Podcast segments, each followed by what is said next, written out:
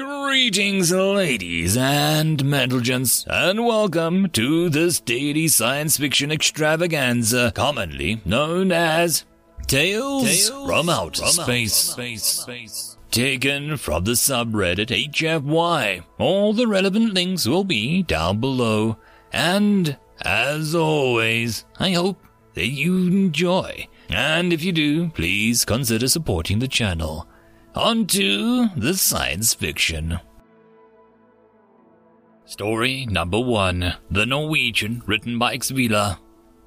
The sun shined out on the tropical skies of the capital of Arutz. It was located near the equator, along a thin band of habitation, only extended about thirty degrees north and south, for the Aryans were very sensitive to the temperature. Most of the rest of the planet was untouched wilderness, which made it a popular nature destination for more hardy species in the galactic community. The sun's rays glimmered across the shimmering surface of the Sushi H nine suborbital airliner as it taxied towards the start of the runway. It was a sleek dark with a delta wings near the rear. The front half was dotted with windows, with the rear half taken up by fuel tanks and humps with two large engines that flanked it inside and blended contours of the fuselage. The craft rolled silently along the electric motors mounted on the landing gear. The ramjets would not be lit until it was time to take off to conserve every possible drop of fuel. True, spaceships that spent all their lives in the void between planets and stars could mount fusion thrusters and were thus spared some of the tyranny of rocket equation, but the energies that they wielded were far too dangerous to be used planet-bound near civilization.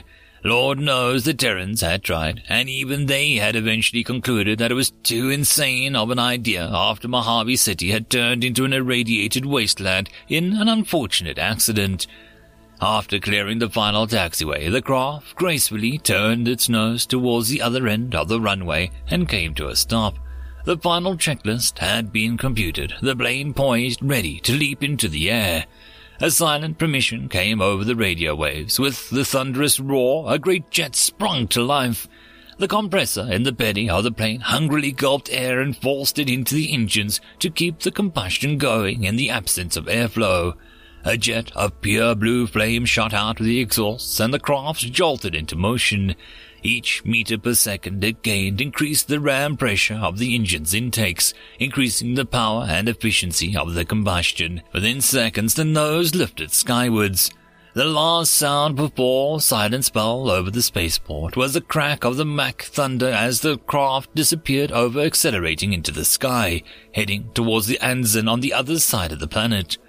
Nose high in the air, and the craft passed through Mach two, and the compressor in the belly stopped, its job now fully taken over by the sheer speed of the craft itself as it pushed through the air. The inlet slid shut, and now nothing but the main intakes broke the smooth streaming of the hull.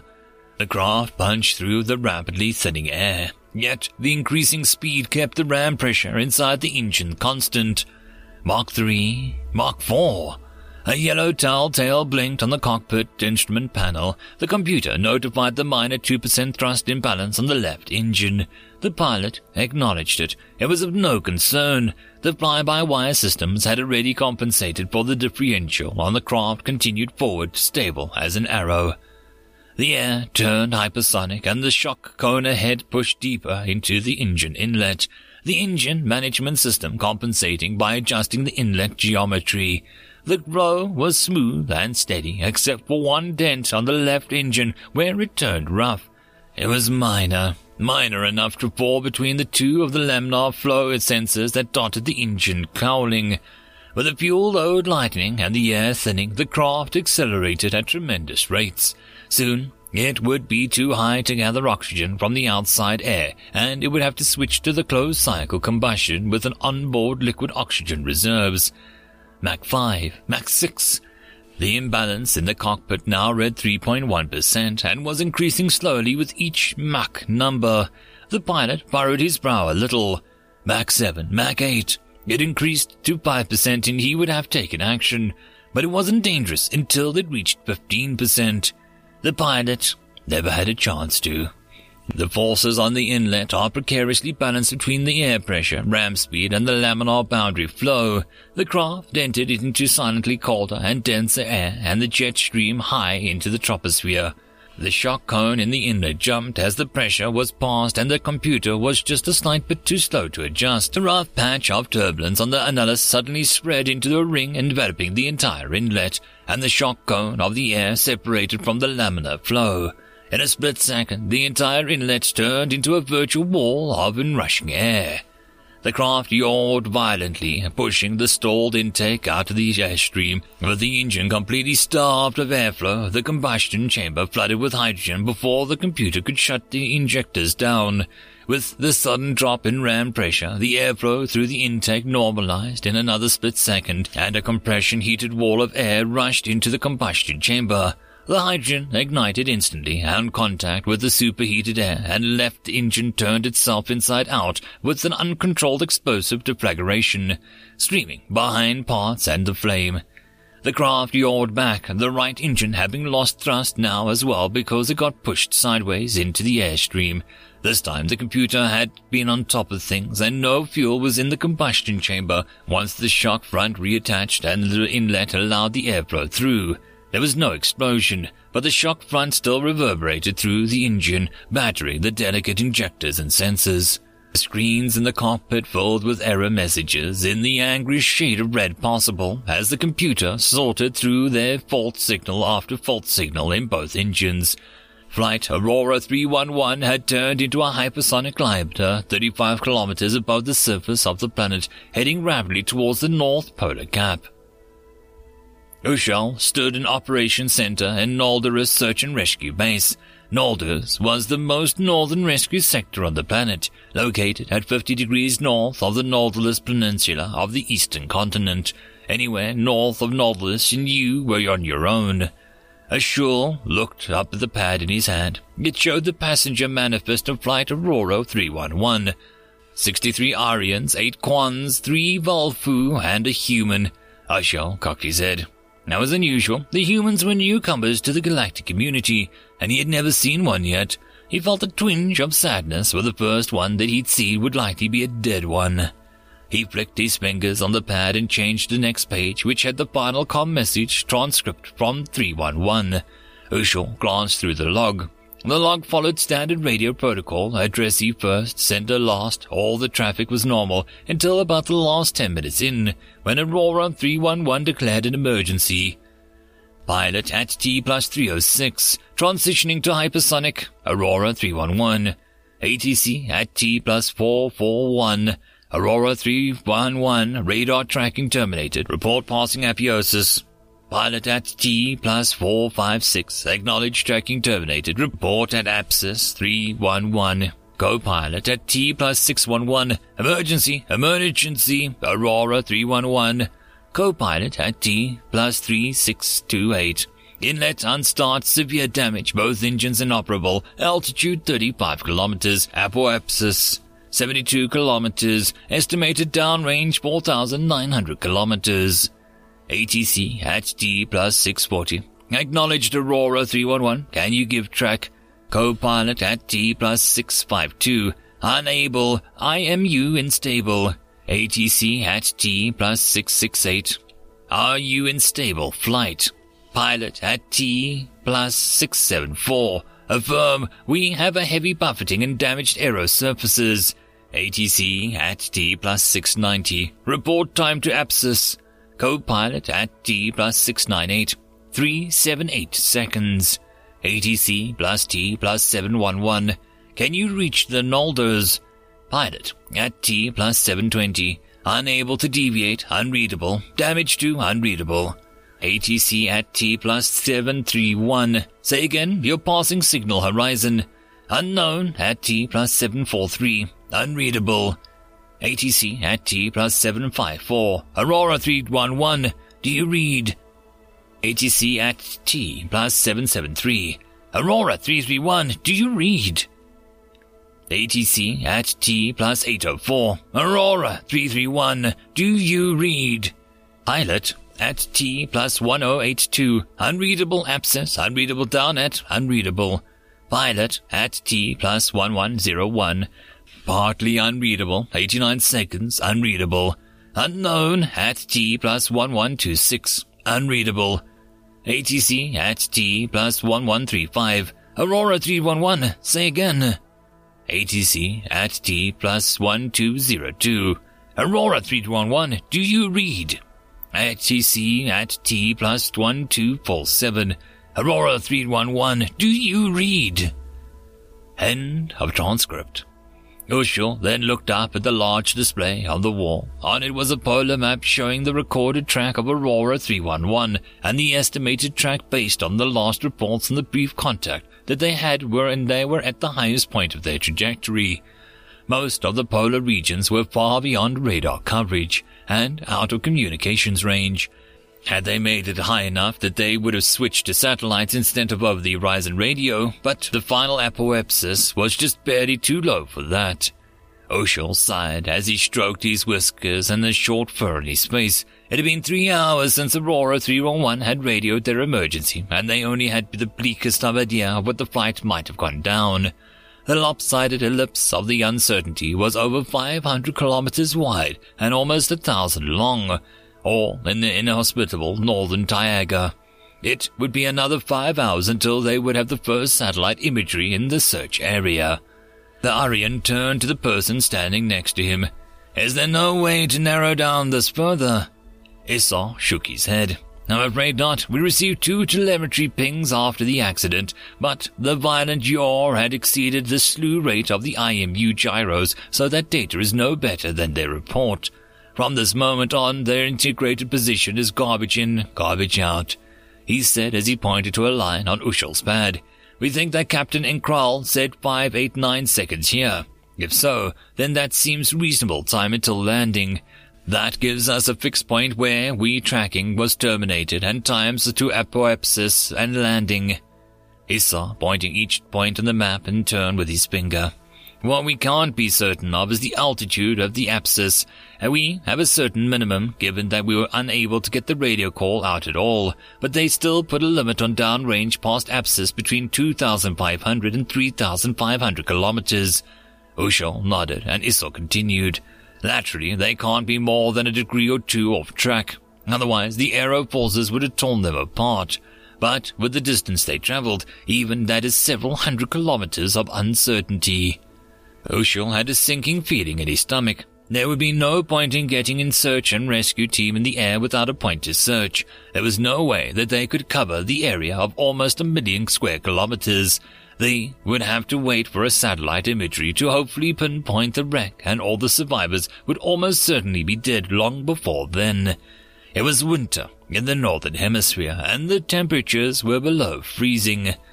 So the survey satellites are our only option. Oshel sighed. Unprotected means surviving time in these conditions is less than two hours, and we're already past that. He thought for a moment. If the hull of the Sushi H nine stayed intact, that'll offer some protection, but it's a space plane and it is designed to shed heat. Issa nodded, and standard procedure would have been to drop the hydrolox tanks before the crash landing to prevent fire, so the fuel cells can't power the cabin heaters either. He turned to Ushul. I wish I could hurry this up more, but the satellites are on non-sun synchronous orbit. We have to wait for the planets to rotate underneath them. Ishor turned back to the point of the map. Best I can offer is two orbits sooner if we turn the satellites to image at an extreme angle, but I can't promise that the imagery would be useful in any way. He pointed at the edge of the search area.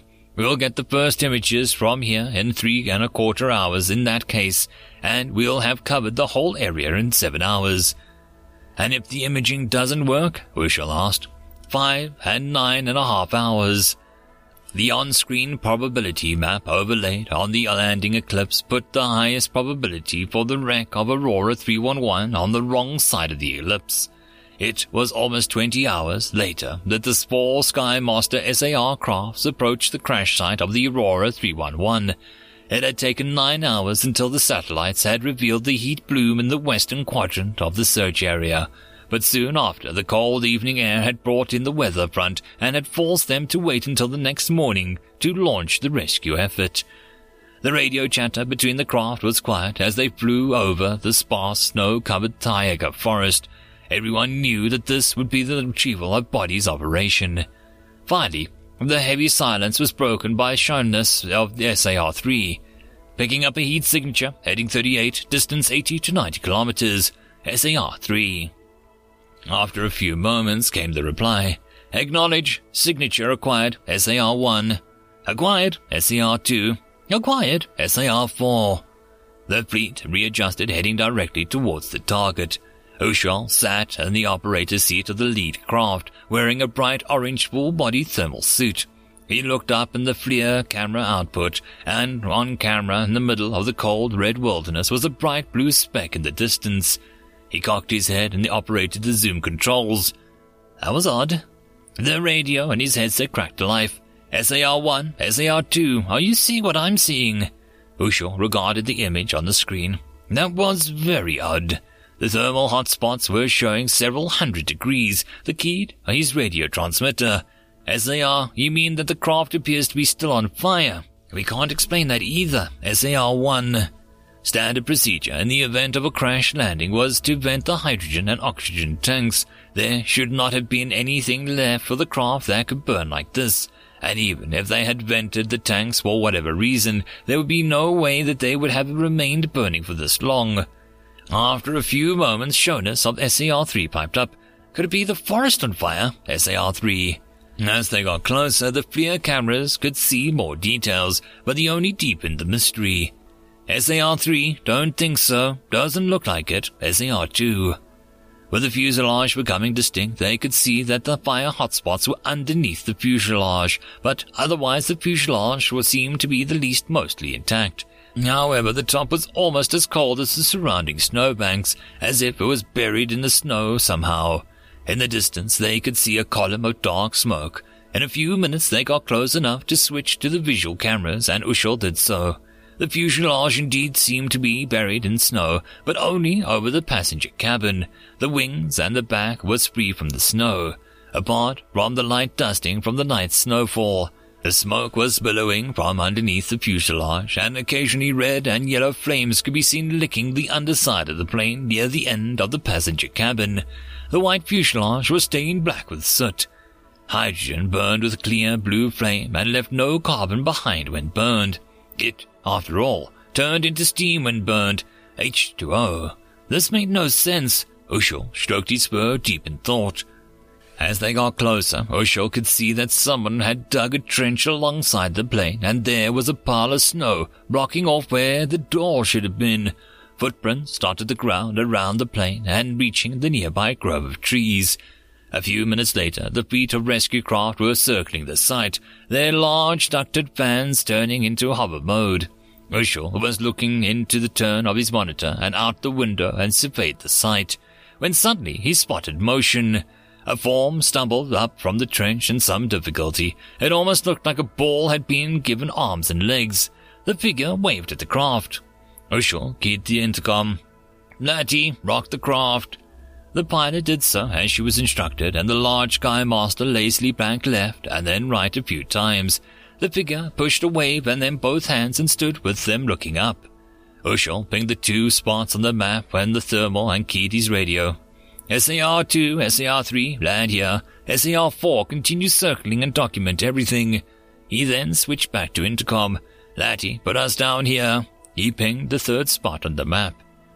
Latty swung the Skymaster around and started bringing it down onto the designated spot, about a hundred meters down from the spaceplane. She extended a landing gear, although she wasn't sure how the snow would carry them. As she lowered down, a miniature blizzard whirled around under them as the fans kicked up loose snow. Although she lost sight of the ground, she continued to descend using the ground prox radar scan on her helmet visor. One meter, half a meter, zero, minus point ten, point twenty. The expected ground touch light never came on as the snow gave little resistance and the landing gear. Minus thirty, minus forty, Latty finally felt resistance as the belly of the Skymaster touched the snowbank. Vertical speed dropped to zero, and the, she experimentally reduced the lifting power. The speed remained zero as she finally cut the power. leaving the fans at idle. The Skymaster shifted a little as it settled in, but remained stable in the snow.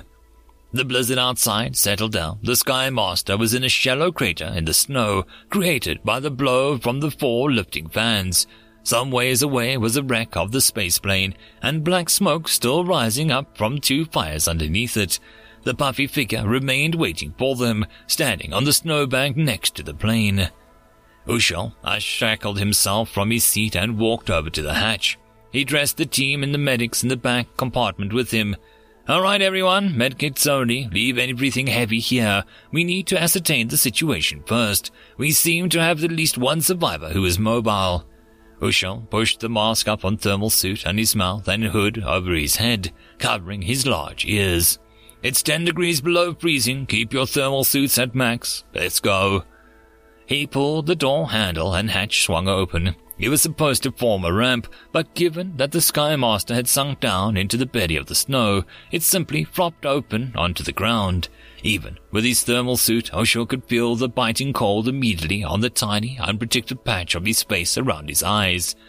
Ushal walked over to the edge of the hatch and then gingerly stepped onto the snow.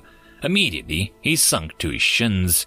He felt the cold of it against his insulation. He took another step and sank into the snow. Each step required great effort as he and his team slowly waddled their way towards the downed plane. The figure at the plane was also coming to meet them, likewise each step sinking into the snow. As they got closer and each other's, Ushal could see that why the figure looked so plump. They were wearing what must have been a dozen shirts, all layered on top of each other, and several pairs of pants. On their head they had likewise tied several layers of cloth. The face of the creature was reddish-pink and appeared to be bare, furless skin, except for a patch of coarse, fibrous fur lining their chin. Several icicles were hanging off the patch of the fur around the mouth area. It was the human, Ushal recognized. They were a furless species, though some of the males liked to keep a beard, Ushal knew. The human was the last person Ushal would have thought to see out in this climate, for they seemed to be less suited for the cold than his species. At least he still had his fur, even if it was short. "Hello there," the human shouted in extremely accentuated galactic standard. "Am I glad to see you?" Ushal's group stopped as they were next to the human. "Hello, I'm Ushal from the Noldurus Search and Rescue. Are you injured?" "I'm Bjorn Larson from Earth. I'm okay." They gestured towards the plane. "But we have several injured. I did my best to gather some wood and made some fires to try and keep the plane from getting too cold. But we need to hurry." Ushal nodded and grabbed his radio microphone. S A R two, S A R three. The wreck is safe. Take off and land closer, fifty meters away if you can. We have survivors. I say again, we have survivors. Prepare for evacuations. S A R four, land as well. Ushal out. The human had turned and was waddling back towards the plane. As the S A R medics followed, Imos noticed that he seemed to be limping on his right side. "Are you sure you're okay? You seem to be limping." The human stopped and glanced at his leg and then glanced behind him. "Oh, it's nothing. I banged my shin a little on the crash. Just smarts." Bjorn turned to continue, but Imos placed a hand on his shoulder. "Please, let me have a look." The human grunted and stopped. Imos crouched down and pulled out the portable backscatter X-ray imager from his medical kit. He unfolded the flex screen and held it up to the human's shin. After looking at it for a moment, he frowned. "You appear to have a hairline fracture on your inner shin bone. How much have you been walking on it?" "Ah, it's nothing. Just where I've had to." The human brushed it off and continued to follow Ushal and the rest of the team towards the crashed plane. Imos quickly folded up his imager back into his pack and exasperatedly rushed over to the human. "At least let me give you something for the pain until we've got you to safety. What's your medicine classification?" The human barely slowed down. "Class five B two analgesics. Class five complex organic molecules, B two acid-based with automatic benzene backbone. So that's why they had been briefed to bring the exotic kits with them."